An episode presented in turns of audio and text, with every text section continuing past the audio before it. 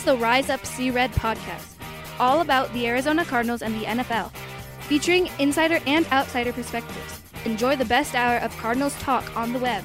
Now, here are your hosts, Jess Root and Seth Cox.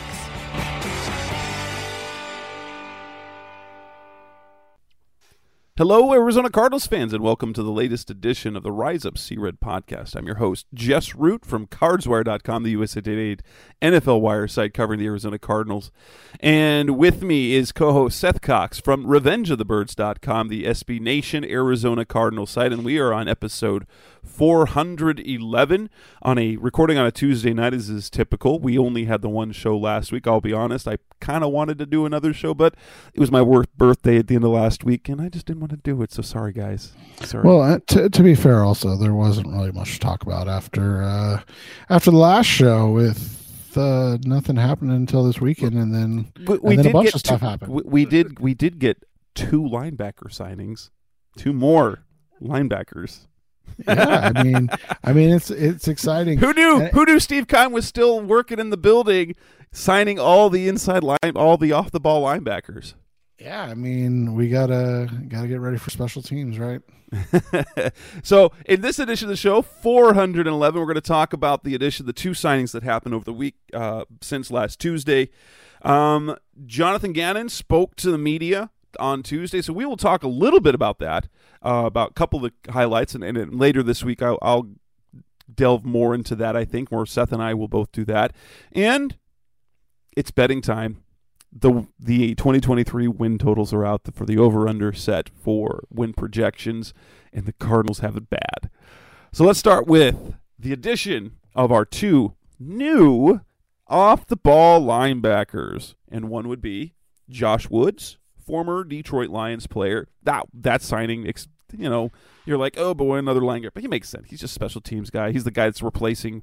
He's the guy that you know he fills the role that Kamu Grugier-Hill slash Tanner Vallejo slash Joe Walker had. If he plays, you, you know, or Z- another Zeke Turner, he was a captain on Detroit, and then the second one is Krys Barnes, and he actually had had starting. And so now you've got now you've got another guy who's done a lot of starting to a linebacker room where you already have three starters. Um, what should we know about Woods and Barnes?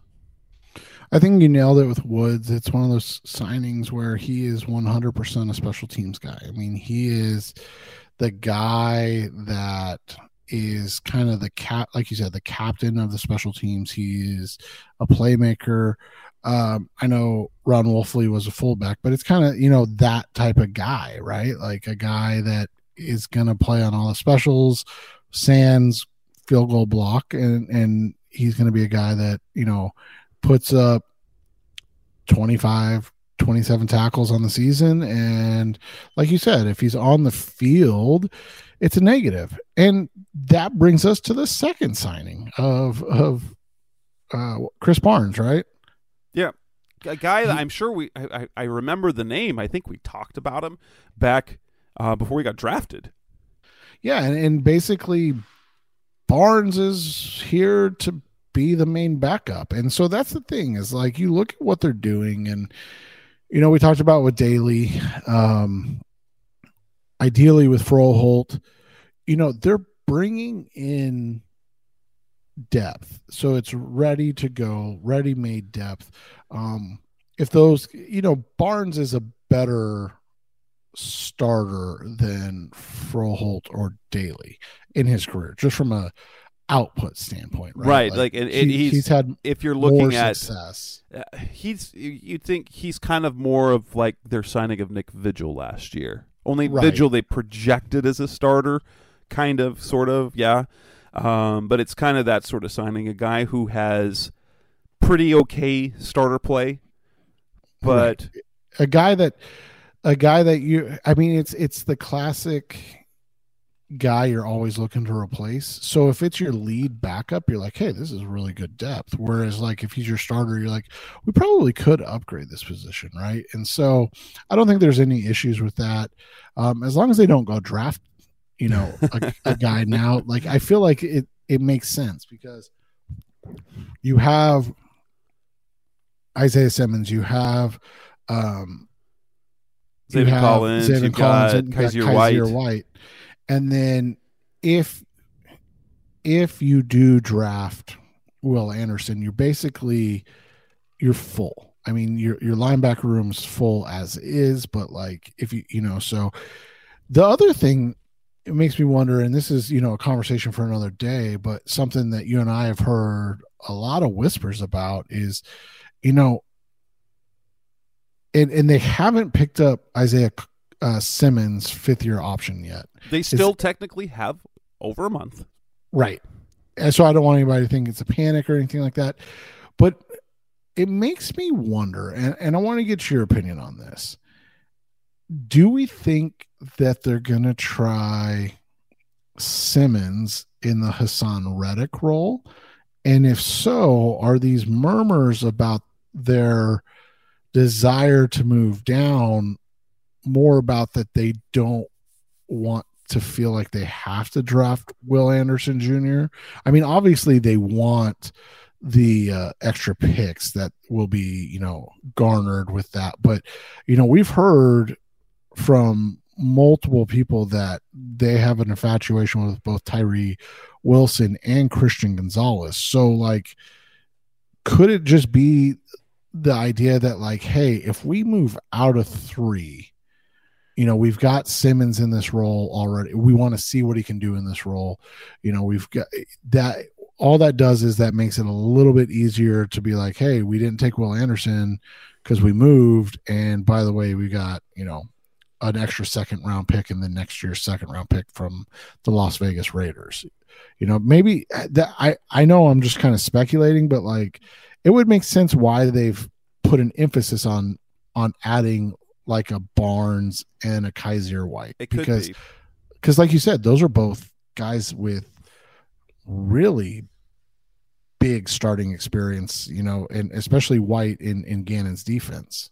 And the white sign, the, the white sign signing made sense from the beginning. Barnes is interesting, and and and also with with on the heels of the news that came on Tuesday that um, Isaiah Simmons apparently had an injury that he got good news about. Um, so uh, it's kind of that I, I'm interested, or or for me, and Gannon talked about on Tuesday the idea of having versatility, guys who can play multiple spots. I, I'm really intrigued, like how maybe they need Simmons, so they need another guy to come in because, you know, they're going to be, you know, sliding Isaiah Bauk out to the slot, um, have him rushing the passer, having to do multiple things. They don't know exactly. Uh, he didn't seem to think that the that they were going to have. They they aren't going to kind of define yet what he does because they want to see him on the field first. But and there's also the possibility, you know, let's throw this out there that if well they whether they're waiting to do that, but you know he's got the fifth year option coming up, and Budda Baker would be in a position where they could move him next off season, and you transition Simmons to safety, which he just becomes a special safety with his size and speed, uh, a safety with linebacker traits. Yeah, and I think all of those things. I mean, I think the easiest explanation is it's just adding solid depth. Right, But- and and well, and here's the thing, because Krys Barnes, if I recall, let me pull it up. Um, it's not like he was going to get big attention because he was coming off a year in which he played last year. He only played in six games, Right, he was injured for much of the season, and and so uh, even though he was a a starter for two years essentially for Green Bay the previous two years, his first two years in the league, when you have a year like that and you miss most of the year with injury, a guy who was a former undrafted guy, and he wasn't he wasn't like a high end starter, but he's a pretty all right starter. You're not gonna be you're not gonna get a guaranteed starting job somewhere, and so that makes sense too. He's gonna that that's one of those deals where you're gonna have to prove it, and we'll see what the contract is. But I would bet that it's probably a vet minimum contract. I haven't, you know, those numbers haven't come across. My bet it's probably worth 1.23 million. Um, and he got two years as well. Is that what you? Just I think said? he, I think it was just the one. Oh, just the one. Yeah, let me see if there's anything on it yet. But yeah, so I mean, that's what I said. Is it's people want to always assume the worst, but I think it's just one of those situations where you just you know you you add um you add a guy that's a veteran starter that has had success in the NFL, so why not at least do that? Yeah, it's their deal. one position that they're done at. Right. okay, no, no. Uh, they're done at quarterback apparently, though they could not be done if they wanted to. But at linebacker, they're done. They they have everything they need. Right, and th- that's what I'm saying. Like, they're whether it's O line depth, and we'll talk about that later, right? Or uh now linebacker depth. It's just it's an interesting way to go about it, but maybe those were the positions where they felt comfortable with the starters. And people can argue about them feeling comfortable with the starters on the O line and and liked what depth that they can bring in. That makes sense. That makes sense. Coming up next on the Rise Up Sea Red podcast, Mr. Cardinals talk on the web. The quarterback room. Apparently they're done. We'll talk about it. That's coming up next on Rise Up Sea Red. They're back on the Rise Up Sea Red podcast, Best Hour Cardinals talk on the web. The quarterback room appears to be set. Now, that I do expect them to. They will add a fourth quarterback. You need the arms for the offseason program, especially once you get to to mini camp and OTAs. You need those reps, and we know Kyler Murray won't participate. Um, we do not know to what extent that Colt McCoy will be able to participate after his um, his minor offseason procedure, for which we do not know what that is. But, By the way, when when you say that most people know it's because of an injury, but it's because of an injury, not because he's not wanting to participate. Oh yeah, that, that, that's right. That's right. Kyler is not just sitting out. Kyler's rehabbing his ACL. He can't. He will be in the building. There's a lot of Ross. There's a lot of bonus money tied into that. He didn't agree to that. He didn't agree to that deal to not to get that money. He'll, he'll be there. Kyler will be in the building. Kyler has been in the building a lot this offseason. He recently went back to Dallas to go be checked on, and you know he's about he's ready to take the next step with some strength work, and we've seen some of the stuff on on Twitter. But but the and we talked about the David Blough signing. It appears and and, and even Darren Urban, who writes for the Cardinals on AZCardinals.com, suggests that the Cardinals are done at the quarterback position in terms of veterans. They are actually going to roll into this season with Colt McCoy, David Blough, and either a quarterback they draft or sign as an undrafted rookie. Yeah, and like we kind of talked about last week, I don't have a problem with it. Like,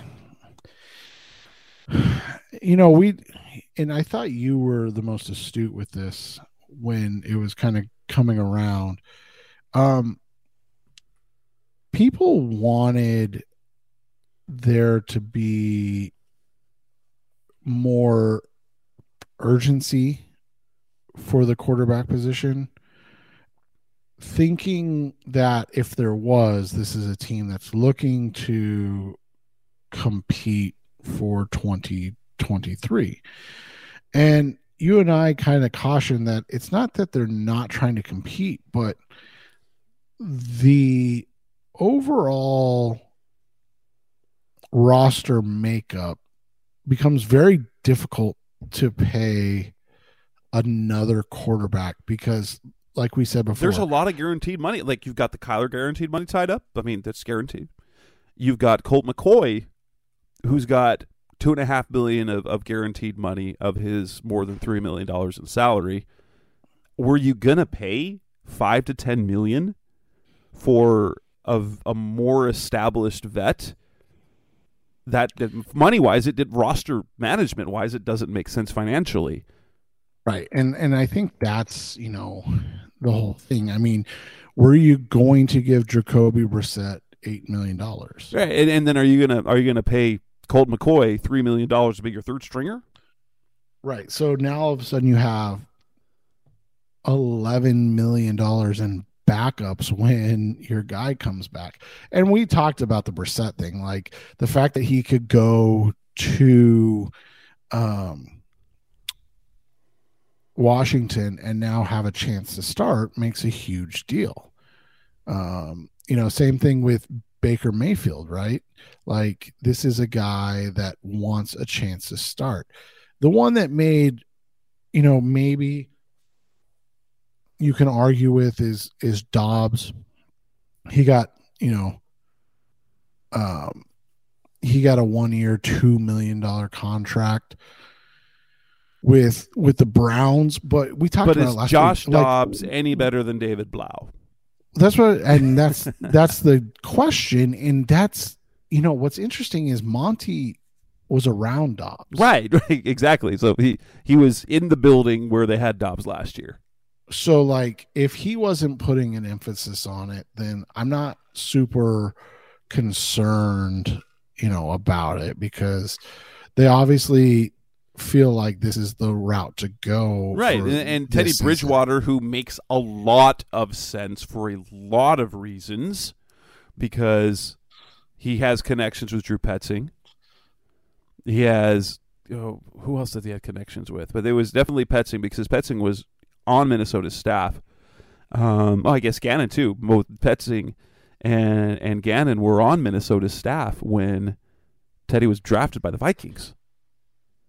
Yeah, and so I mean, you just I mean, you have guys that were available, but like we said, it, unless you were cutting McCoy and then eating that contract, and let's be honest, then you're probably not bringing back David Blough. And we just talked about it. You have to have a camp arm this offseason. Um, you know, I just I'm not gonna say I didn't find it necessary. I just didn't see the I didn't see it as the priority, but you know, again, maybe maybe it's about bringing realistic expectations to this. Yeah, the, the interesting thing is, um, and I get I get the notion, the fact that Gannon and Petzing are they are doing a legitimate competition. It feels what will be a legitimate competition between McCoy and Blough to be the guy to start the season. Um, I think that is partially because they, they don't have any connection with Colt McCoy or David Blough, honestly. David Sears, the assistant general manager, does because he was with the Lions when um, he was, I think he was over the director of college scouting when they brought him in as an undrafted rookie. But I think it is both the fact that they, you know, Colt McCoy had all the, he had built up a cachet of trust with Cliff Kingsbury. And so he was like, he was to Cliff what Drew Stanton was to Bruce Arians. Um, he's not that to David, to Jonathan Gannon. So, you have him and you, you keep him, you you respect him, okay, but, but you have to compete. You're going to compete with David Blough, a, guy who who has seen like his playing time opportunities. Like he wasn't bad, he wasn't terrible in his two starts. He's shown improvements every time he's had opportunities to play. Then he's a you know he's a younger guy, and so you allow that competition, and and you know a guy who's 36, 37 years old, and you're telling him you're setting the culture for the organization, for the roster. Okay, I don't care what you were before. You're competing. You're competing. We're gonna we're gonna compete, and we're gonna bring the best out of you. Um, I have no problem with that. And and if in fact David Blough beats out Colt McCoy, that'll be something. Right, and good for him. So, I would guess the next quarterback that we see brought in will be one they draft in the late rounds or an undrafted an undrafted rookie. I, I would imagine, um, because they will start. They won't actually start OTAs OTAs until where they can actually throw the ball um, until after the draft, and so they'll have their first mini camp in the the week of the draft but that will still be phase two. So they don't do any team on team. So they're they're not they're they are not one on one. The quarterbacks can throw the ball, but the receivers are are running against nobody. They're just doing organization. They're doing one side of the ball drills. Uh, the linemen are blocking trash cans or or sleds, or they're the receivers are are they're the quarterbacks are throwing against air defenders and things like that. And so uh, they probably won't need necessarily anything else until you get to after the draft. Right, and I think that's the accurate thing. Coming up next on the Rise Up Sea Red podcast, Mr. Cardinals talk on the web. Let's talk about the center position because Jonathan Gannon said interest something quite interesting that I'm not sure I'm ready to believe. That's coming next on Rise Up Sea Red. We're back on the Rise of Sea Red podcast, the best of Cardinals talk on the web. Jonathan Gannon speaking to reporters at the NFL annual meeting in Phoenix. They're at the Biltmore. Um, made an interest. There was a comment. They was asked about the center position, and he said that he doesn't think that they need a center because they have guys who have played or can play center on their roster. Currently on the roster, the guys who can or have played center before, one is Hjalte Froholdt. He had four starts last year at center for the Browns. You have Lecitus Smith, six round pick last year, never played center before, but practiced at center in the offseason. And you've got a guy that they brought in on a futures deal, was former I think was it both Titans and Patriots offensive lineman Hayden Howerton, who played some center at SMU in college. Those are the three centers on the roster. Do you believe? Do you really? Do you really believe that Jonathan Gannon believes that they don't need a center because they have centers on their roster? No, I really think this is just them talking about right now going into the draft, knowing that they're probably going to add a center. Um, but if they don't, that there's still a bevy of veterans available that they can grab. And, and that's to me where they're at with this. I don't think that he's just like, yep, we're moving forward as is. I think this is just more of a concerted effort to, to, you know, like, like we talked about a little bit off air is, you know, express some belief and and give your guys you know a little hey yeah you're the guy and then you know similar you mentioned arians with with uh, stanton earlier remember that was the plan until they were able to go get carson palmer. And like right. there's never a problem with having a belief in a guy or or things like that. And but also then being realistic and grabbing his upgrade when he's available. But you know I think that they end up grabbing a center in the draft, whether it's you know a Luke Wypler or John Michael Schmitz, um, oh, you know one of those guys, or or the kid out of Michigan. You know I can't pronounce his name. I'm not going to try, but uh, you know those guys are all going to be draftable and and can you know jump in and, and, potentially play in year one. And if if you get that, then I think you're in a good spot um, for this for this year, um, especially when you look at it. I mean, outside of potentially Josh Jones at left guard, which we don't know about quite yet. And, uh, you know, also the idea that what Jonathan Gannon said is that when they brought him in, that Dennis Daly feels much more comfortable at guard. Right. And so it might be, you know, Dennis Daly versus Josh Jones and they look at it and they go, "Hey, look, th- these are. I mean, I know Jones isn't a veteran in in number of starts, but he's a fourth year guy. Will Hernandez has been here, you know, been around. Kelvin Beachum's. Uh, you guys went to high school together. I mean, he's been around forever. and then, and then, you know, obviously Hump over on, at left tackle. Like, you you can afford to have a young center in this instance. Um, you know, maybe if you end up drafting two linemen, right, and you go, okay, uh, you end up grabbing, you know, two, you know, a right tackle to play over Beach, and then and then a center.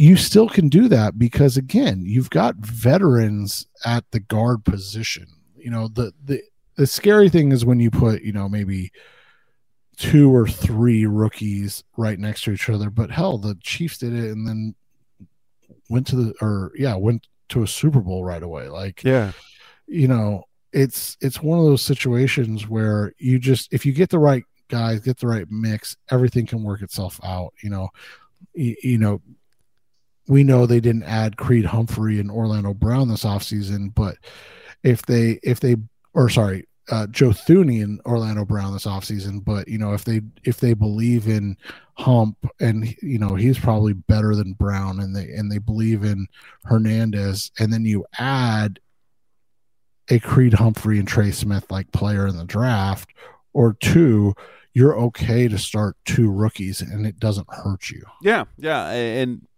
my insight, my, my thought was, you know, if you're going by, why would Gannon say that? Well, what message do you want to send to the players on your roster? He's saying, oh, we don't, I don't think we really need a center because we've got guys who can play center. When you say, yeah, we, we, we aren't done, we're definitely looking at the center position as a coach. As a coach, if you say that, that to the guy that you just signed and probably were told, hey, you're going to compete for a starting job, Hjalte Froholdt, um, yeah, we don't, we, we know you're not the guy, even though you just signed the guy saying that right. we're going to let you compete to be the guy. Now, Monty Ossenfort, the general manager can say, "Yeah, I think we need to upgrade, or I think we're going to look and see what's out there at center, you know, at running back."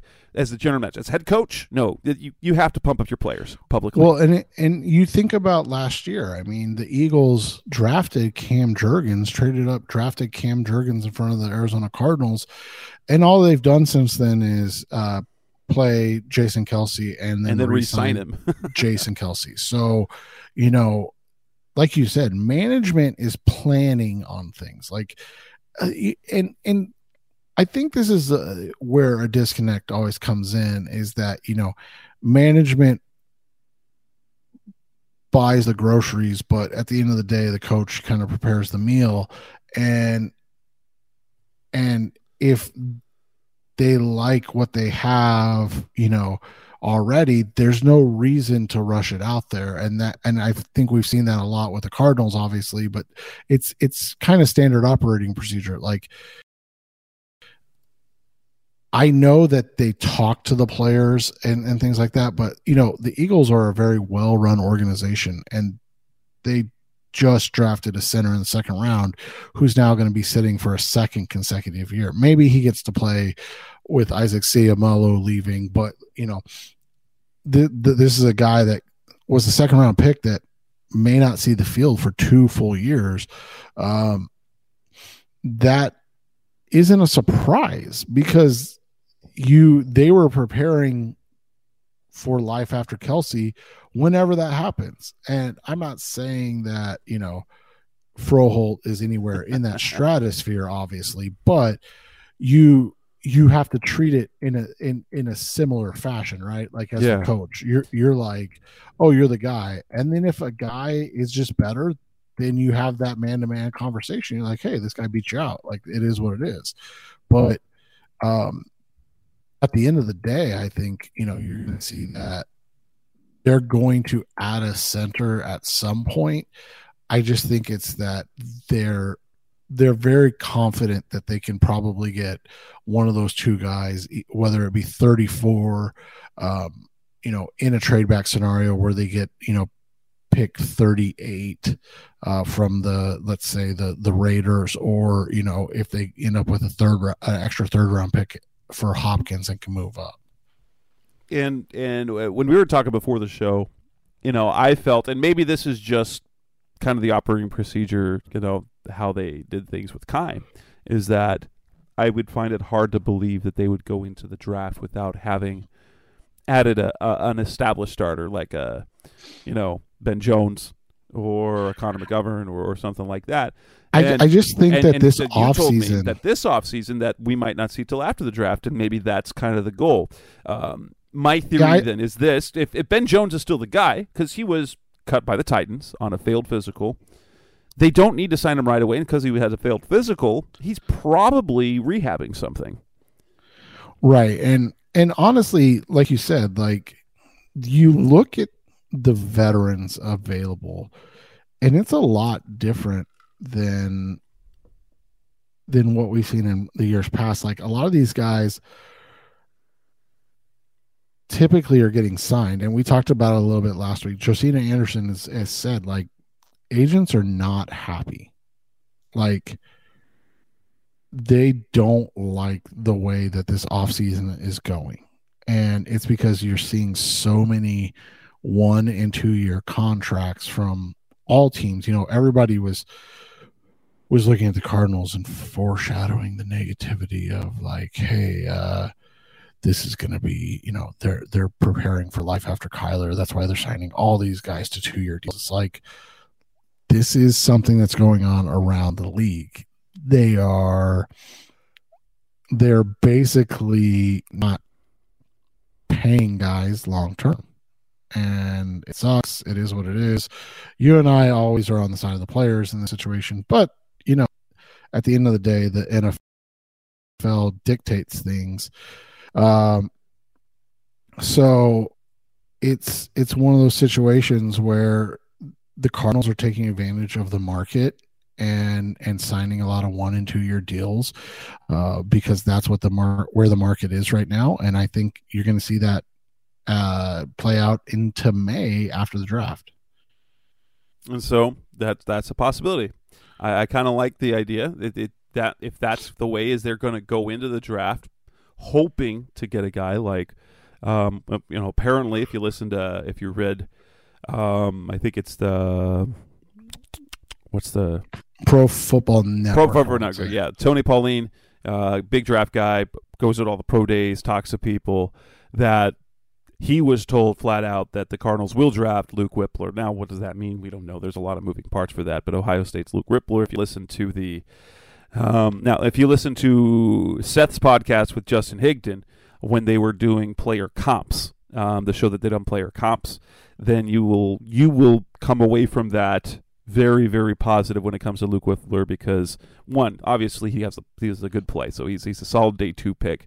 But you look at his physical comps that even from low end to high end there are solid starting centers which is which is fantastic. So Luke Wypler has me excited um, on th- if you listen to the show that he just recorded where they brought in Sully uh, Sully Chiefs who's their offensive line guru He's not as excited about Luke Wypler. That said, uh, there are two or three really solid centers out there. Um, something John Michael Schmitz will end up going in the first round is interesting. Jefferson over DraftWire, my network.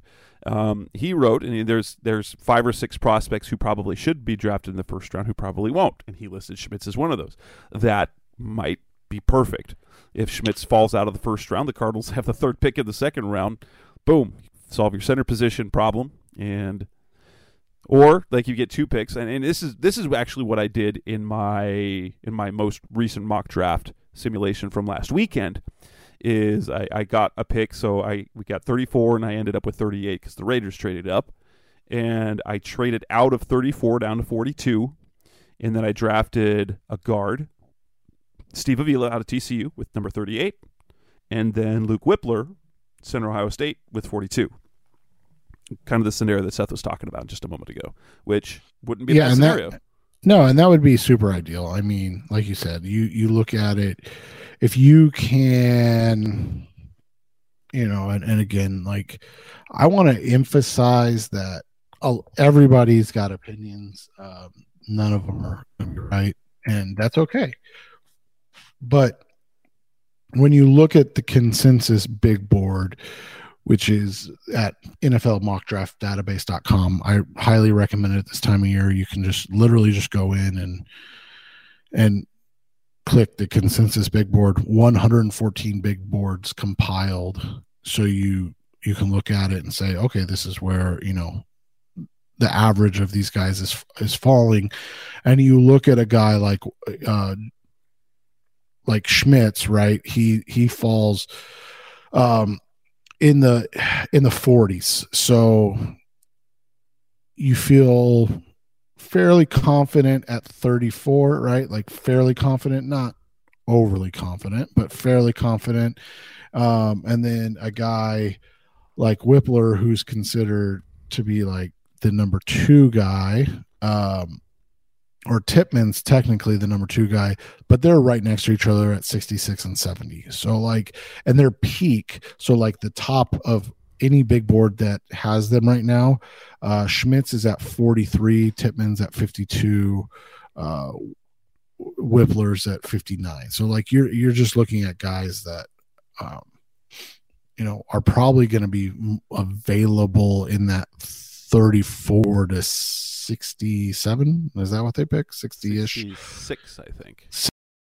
66, yeah, into that range. And that's, you know, again, that's kind of what you're hoping to see, right? Like you're you're able to if and again we're not even considering a trade down scenario in this, but like if you if you stay at three, eh, you know, you take Will Anderson and then you set at 34 and you can grab a, a John Michael Schmitz. I mean, obviously Will Anderson's a sexy pick. You're talking about a pass rusher, but John Michael Schmitz is not a sexy pick by any means. Like it's not it, it, you're but it could be a pick that changes kind of the the outlook of this team in a very positive way. Yeah, yeah.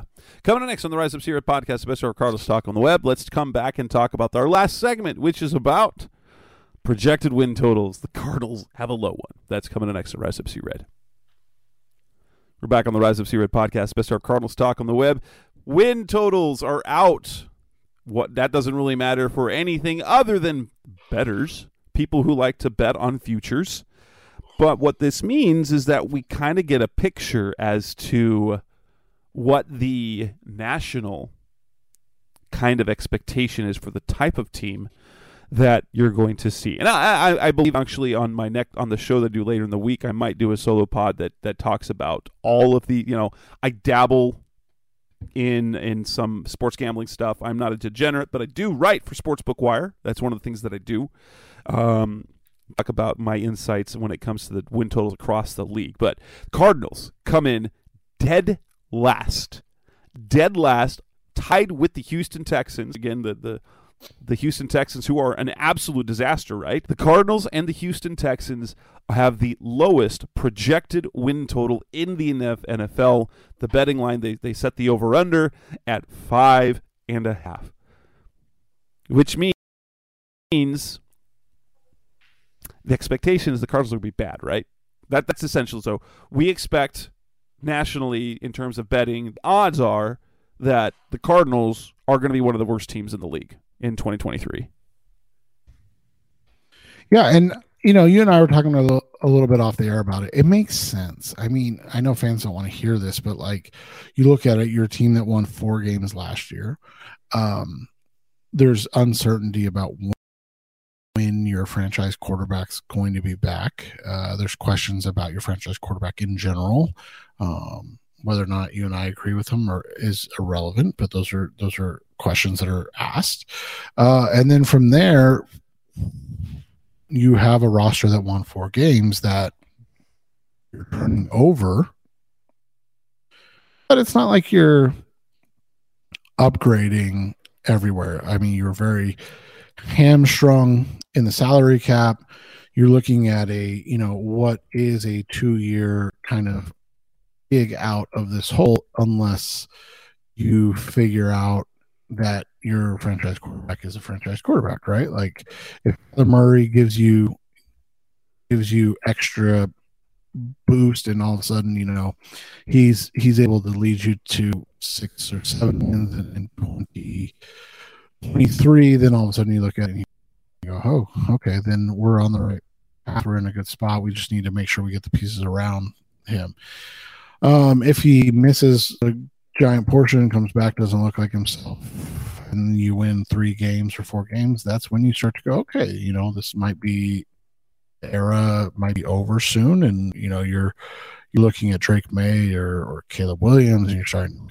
those things um but yeah, I mean, I I'm not surprised, I guess, by that. Um, five and a half seems about right. You know, they won, they won four games last year. Ideally, even coming off, you know, a regime change with with what is probably the worst roster cap situation combination in the NFL. Um, you you would be able to improve. But I mean, two games is a lot.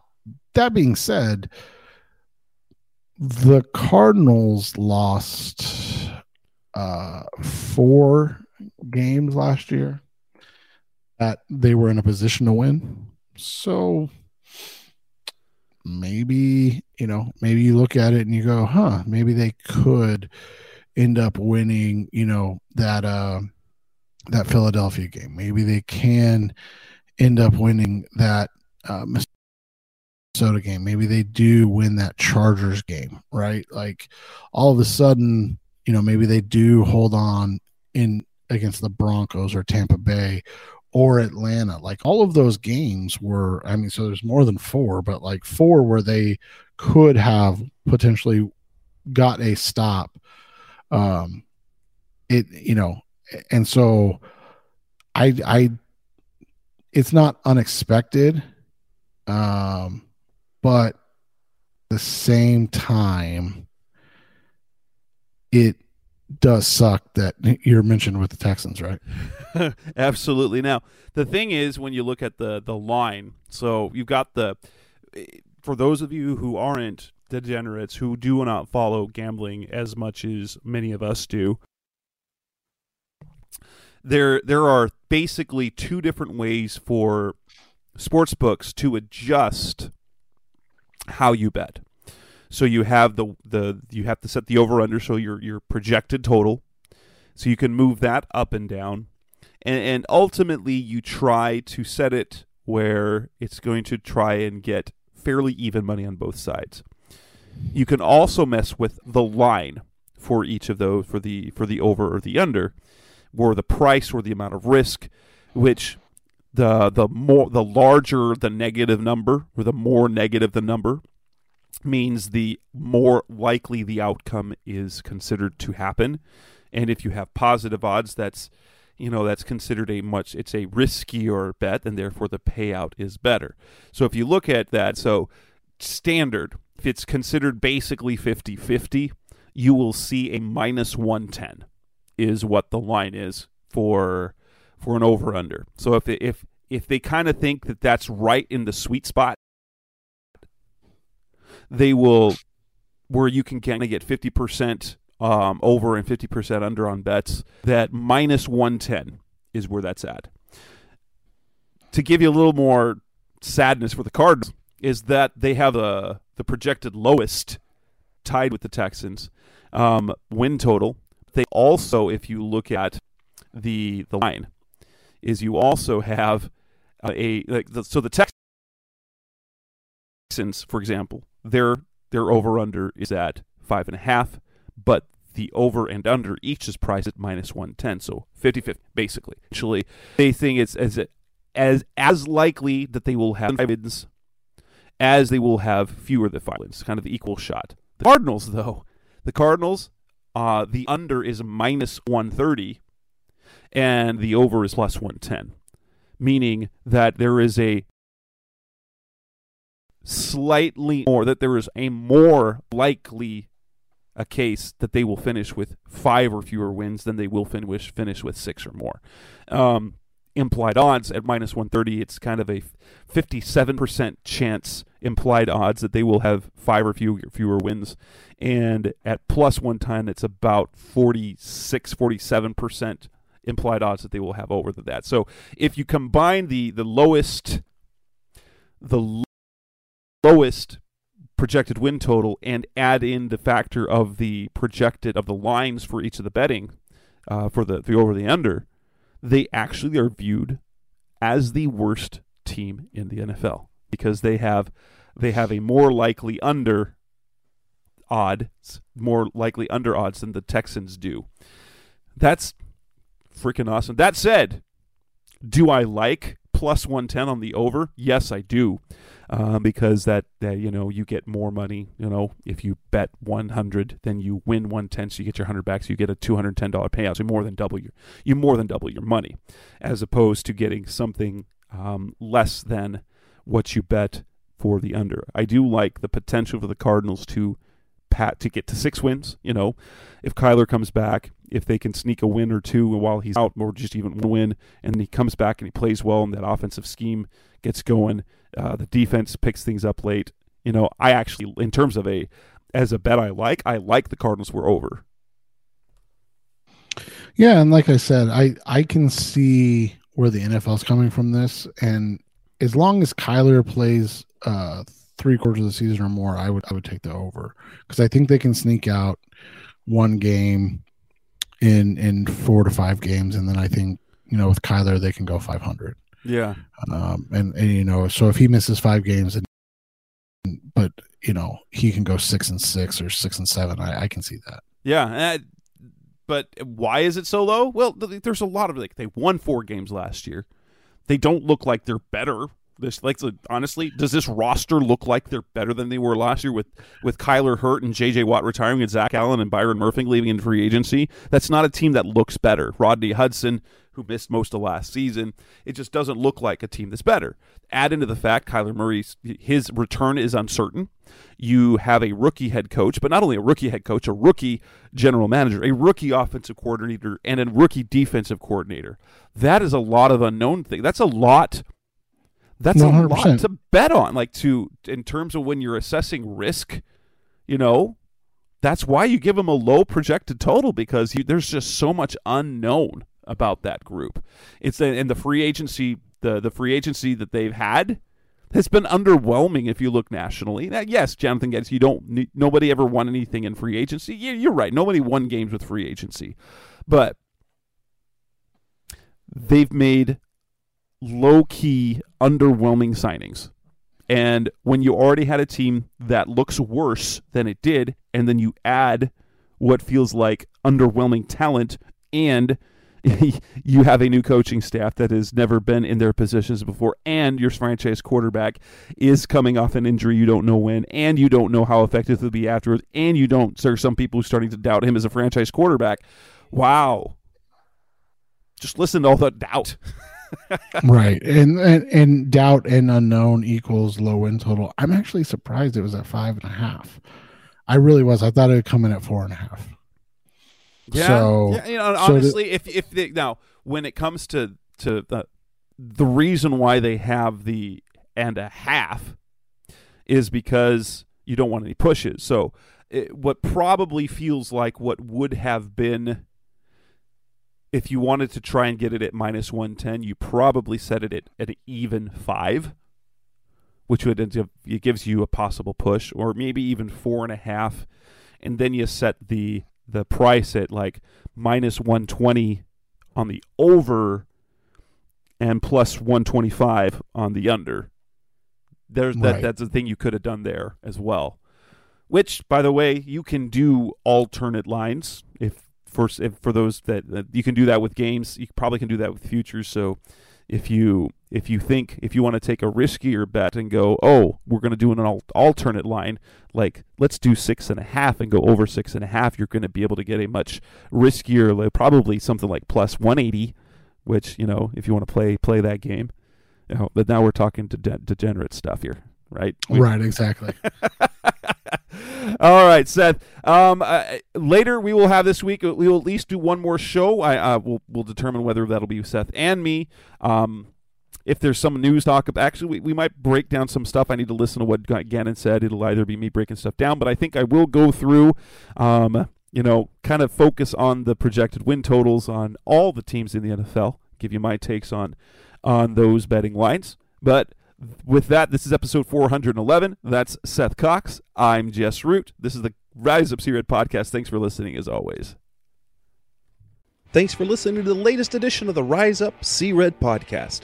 Listen to previous episodes and subscribe to the show on Apple Podcasts, Stitcher Radio, Audioboom, or many other podcast platforms so shows are delivered directly to your mobile device. Please give the show a five star rating and always support the sponsors who support the show. We'll be back soon for the best hour of Cardinals talk on the web. Rise up, Red Sea, be Red C-Red, and of course, Rise up, C-Red.